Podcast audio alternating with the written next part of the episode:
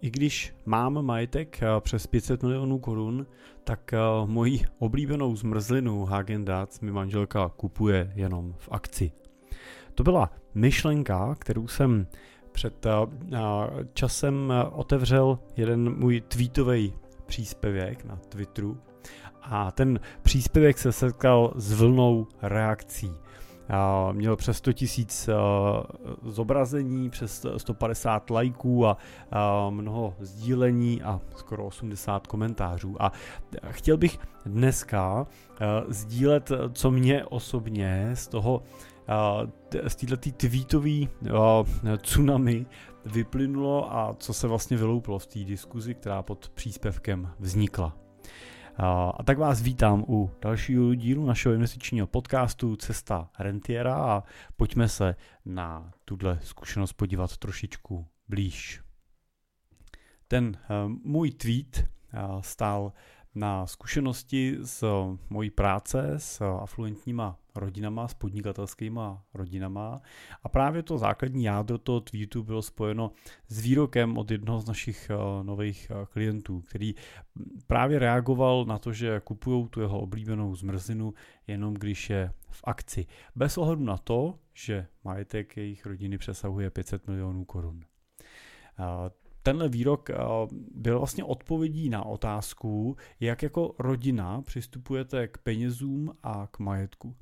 A on se mi tím snažil ukázat, že i když eh, disponují obrovským majetkem v řádech eh, stovek milionů korun a generují desítky milionů korun ročně z toho jejich podnikání na zisku, tak pořád žijí podobně jako v dobách, kdy ještě neměli skoro nic.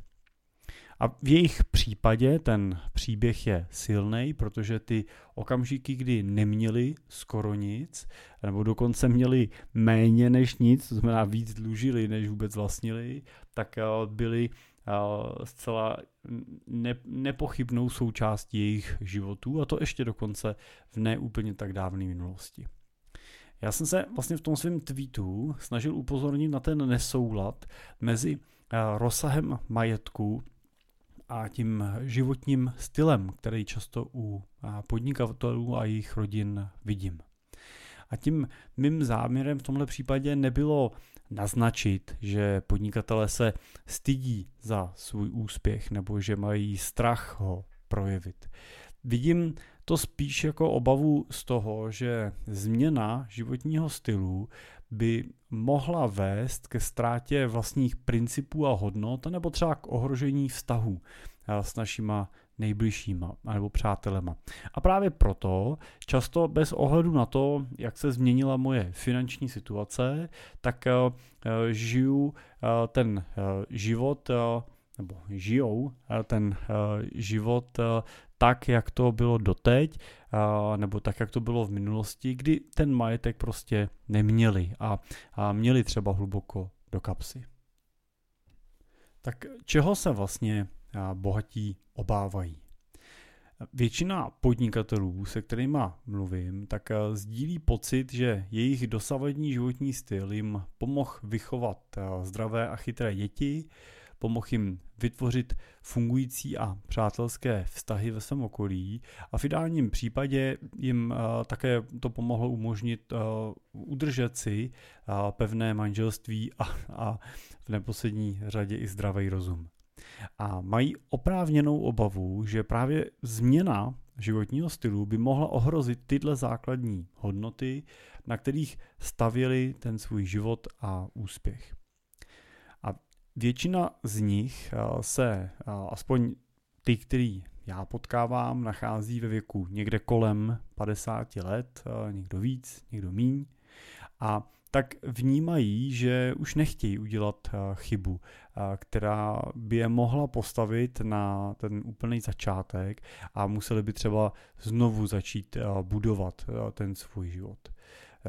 Myslím tím třeba udělat chybu, která právě je o ty vztahy připraví nebo ty vztahy ohrozí a oni je budou muset začít stavit znova a nebo je začít stavit třeba s někým jiným.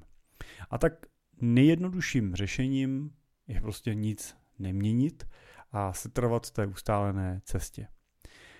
Když jsem zmínil v tom mým příspěvku stud, tak jsem neměl na mysli stud z úspěchu, ale spíš právě obavu ze závisti. Mnoho našich klientů a investorů podniká třeba právě ve středně velkých anebo třeba malých městech a mají tak obavu, že třeba příliš viditelný projev jejich úspěchu Například eh, to, že si postaví luxusní nemovitost, když do teďka žili v běžném sousedství, a nebo si koupí eh, sportovní auto, tak eh, to je něco, co by mohlo vyvolat negativní reakce.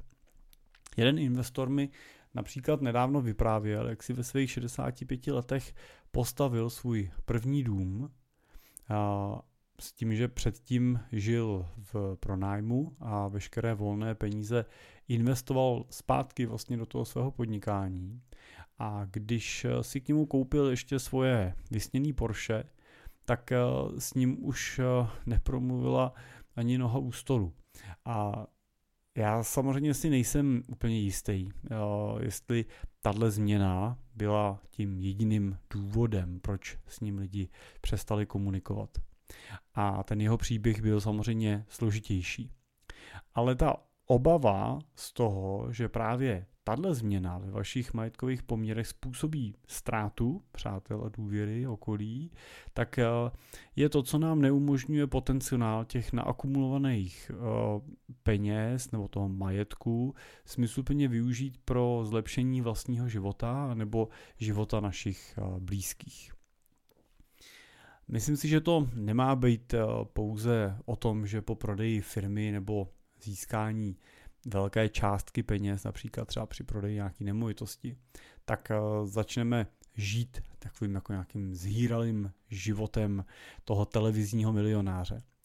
Já se snažím eh, s klienty většinou hlavně otevřít diskuzi o tom, jak dát smysl tomuhle nahromaděnému majetku, eh, který představuje investovaný čas a obětovaný život, nebo ty životní oběty, oběti, který prostě po té cestě museli udělat proto, aby ten majetek mohli vygenerovat v takovéhle velikosti.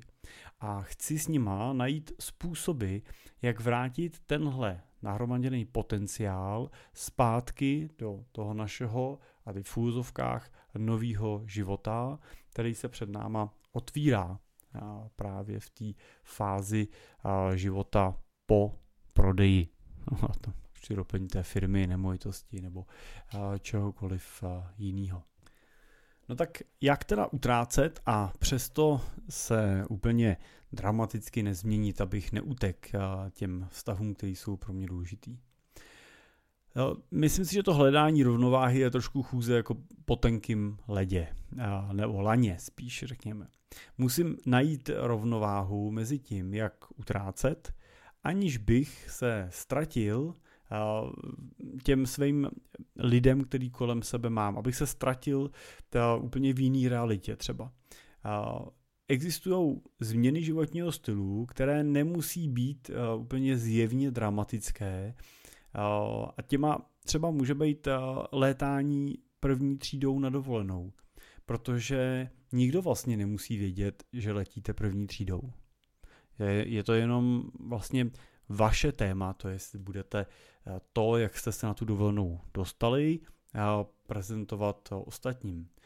Můžete si taky vybrat třeba mnohem exotičtější destinaci a nemusíte hned po tom, co se vrátíte, sdílet eh, fotografie z cesty na sociálních sítích a pořádat promítání mezi přáteli, eh, kde samozřejmě ta závist může snadno vzniknout.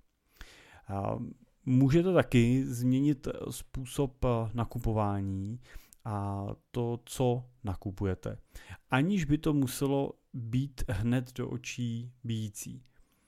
Tohle je eh, za mě hrozně jako zajímavý téma, protože právě kolem toho eh, Twitterového příspěvku se roztočila velká diskuze, pod kterou přispívalo i řada velmi jako českých významných velkých movitých investorů, který právě se vyjadřovali k tomu, že je to vlastně určitý životní styl, to, že se snaží přemýšlet nad tím, aby nakupovali to zboží za co nejobjektivnější cenu. A proto se snaží posuzovat, jestli má ta zmrzlina, jestli ten kelímek má stát 250 korun, nebo je ta, ta cena, kdy je v akci za 150 eh, korun vlastně tou eh, cenou správnou. Eh, no ale samozřejmě pak ta diskuze pod příspěvkem se vlastně rozjela do míry a hloubky, kdy už vlastně přesahovala to, přesahovalo to téma do vůbec vlastně jako takový společenské debaty nad tím, jestli je a nebo není inflace morální. Jestli to, jak nám vzrostly v posledním roce ceny zboží, to, a tam samozřejmě patří jednoznačně i potraviny a základní vlastně komodity, tak jestli je ta cena vlastně oprávněná a jestli teda nemám svým nenakupováním některých některého sortimentů vyjadřovat svůj názor a dělat vlastně takovou trošku revoluci ve snaze doufat, že se něco změní. To samozřejmě můžete, ale už to nesouvisí s mírou vašeho bohatství. To můžete dělat, ať máte peněz kolik chcete. Na druhou stranu je otázka, jestli svůj názor a, nemůže, a si nemůžete svůj názor. A, a ten, tu motivaci něco změnit, vyjádřit i jiným způsobem, než tím, že jogurt, který vám doteďka chutnal a jedli z toho třeba celý život, prostě najednou stojí o 5 korun nebo o 10 korun víc a vy kvůli tomu teda, a teď otázka, co se stane kvůli tomu. Jo, začnu kvůli tomu teda jíst jogurty levnější, to znamená, že když ten můj jogurt, který jsem si doteďka, doteďka kupoval za 15 korun, stojí najednou 25 korun, tak bude řešením to, že si najdu teda jiný, který stojí 15 korun, protože se mi hrozně snadno může stát, že ten jogurt za těch 15 korun prostě nebude jogurt jo, nebo že obsah toho mléka nebo toho, co v tom chcete najít, je podstatně horší, že způsob výroby může být v podstatně horší a pro e, i ten můj organismus to vlastně může být jako dramatický zhoršení prostě kvality toho, co vlastně jim. A já myslím si, že jestli na něčem bychom neměli šetřit peníze, speciálně ve chvíli, kdy si to můžeme dovolit na tom nešetřit, tak je to vlastně to, čím to naše tělo poháníme, je to to, co tomu našemu tělu dáváte, dáváme. A já tady nechci nějak eh, jako moralizovat a mluvit o tom, jestli prostě máte, nemáte jíst eh, a teď vůbec nebudu nic zmiňovat, by mi pak nikdo nechytal za slovo. Ale eh, je, jeste, co chcete a píte, to chcete, co chcete, to je samozřejmě jenom vaše volba. Ale myslím si, že právě jedna z těch věcí, kterou by vám ten majetek měl umožňovat, je, abyste se prostě nemuseli úplně ohlížet na to, co stojí to, co máte rádi a co si chcete dopřát. Protože si myslím, že u většiny bohatých investorů vidím spíš snahu k určitý míře minimalismu. V určitý fázi života se podívali ve světě kam chtěli, pořídili si věci, které měli pocit, že by si měli pořídit, užili si to, co si většinou měli potřebu užít.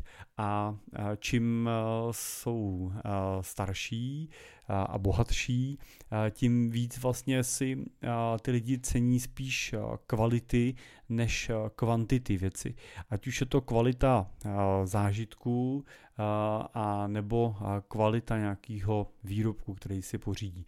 A teď mě zase, prosím vás, neberte za slovo, protože kvalita ne vždycky musí souviset, souviset s cenou, respektive v určitý první fázi ocenění zboží nebo služeb to tak je. Pak v druhé fázi toho oceňování přichází na řadu už ne kvalita, která od určitého levelu prostě zůstává víceméně stejná, ale vstupuje do té ceny dramatickým způsobem nějaká značka nebo nějaký brand toho, co si kupuju.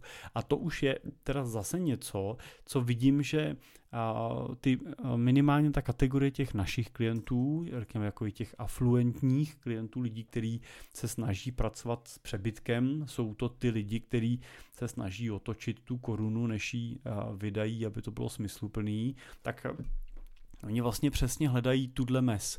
Hledají tu hranici, kdy dokážou to zboží nebo tu službu pořídit v maximální kvalitě, ale přitom vlastně nepřeplácet zbytečně za napálenou značku. A je to jeden z důvodů, proč často třeba nenosí kabelky Vuitton a na rukou nemají velmi často předražené hodinky. Často, když ty hodinky vidím, tak nejde až tak o značku, ale třeba často oceňují určitý řemeslný zpracování, nebo je pro ně třeba ta konkrétní značka hodinek spojená s nějakou rodinou, třeba historií, rodinou, tradicí. Je to nějaký naplněný sen, ale není tím primárním důvodem, proč si koupí tohle drahý zboží, to, že když to položí na stůl, takže tím vyjádří určitý statut a někdy tuto situaci výdám, naštěstí nevídám u a, našich klientů. A, ten, a, teď myslím tu situaci, kdy to jednání prostě mají některý ten si zahajovat právě určitou jako statutovou přehlídkou toho, že se na stůl postaví ta kabelka, spod košile se vyhrnou ty předražený hodinky a v ideálním případě si položím na stůl ještě klíče od svého sportovního auta, protože mě v kapse tlačí. Tak to není určitě tadle tahle myšlenka. Ale chtěl jsem, chtěl jsem jenom říct to, že je tam ta hranice mezi nekvalitou, kvalitou a pak určitým už takovým jako řekněme luxusem, který může svádět nějakým jako už jako uspokojování ega, eh, který už nesouvisí se zvyšováním kvality, ale spíš s dodáváním nějaký prestiže. A to je to, kam už často není potřeba jít. Můžete, pokud je vám to blízký a chcete, ale není tam potřeba jít, protože už to ten váš život fakticky kvalitově, eh, kvalitativně nezlepší. A pokud si určíme tuhle hranici, tak pak eh, při určitý úrovni majetku už prostě by vás nemuselo trápit, jestli prostě ten, asi budu, beru do pusy ten jogurt, jestli ten jogurt prostě stojí 15 nebo stojí 25, protože to nepoznáte. Jo? Ne, ne, vy kvůli tomu neschudnete, majetek vám kvůli tomu neubyde, nikdo vás kvůli tomu neopustí, nikdo vás kvůli tomu nebude uh, soudit a uh, možná můžete jako mít uh, výrazně klidnější život, když se nebudete stresovat tím, že prostě ten jogurt nebo ta zmrzlina vaše oblíbená prostě stojí, uh, stojí víc.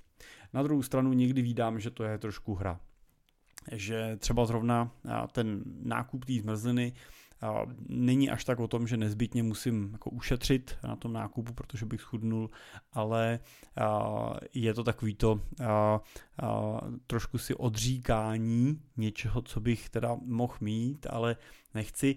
A čekám na nějaký okamžik, kdy prostě přijde ten impuls právě v podobě té slevy a řeknu si a teď si to dopřeju.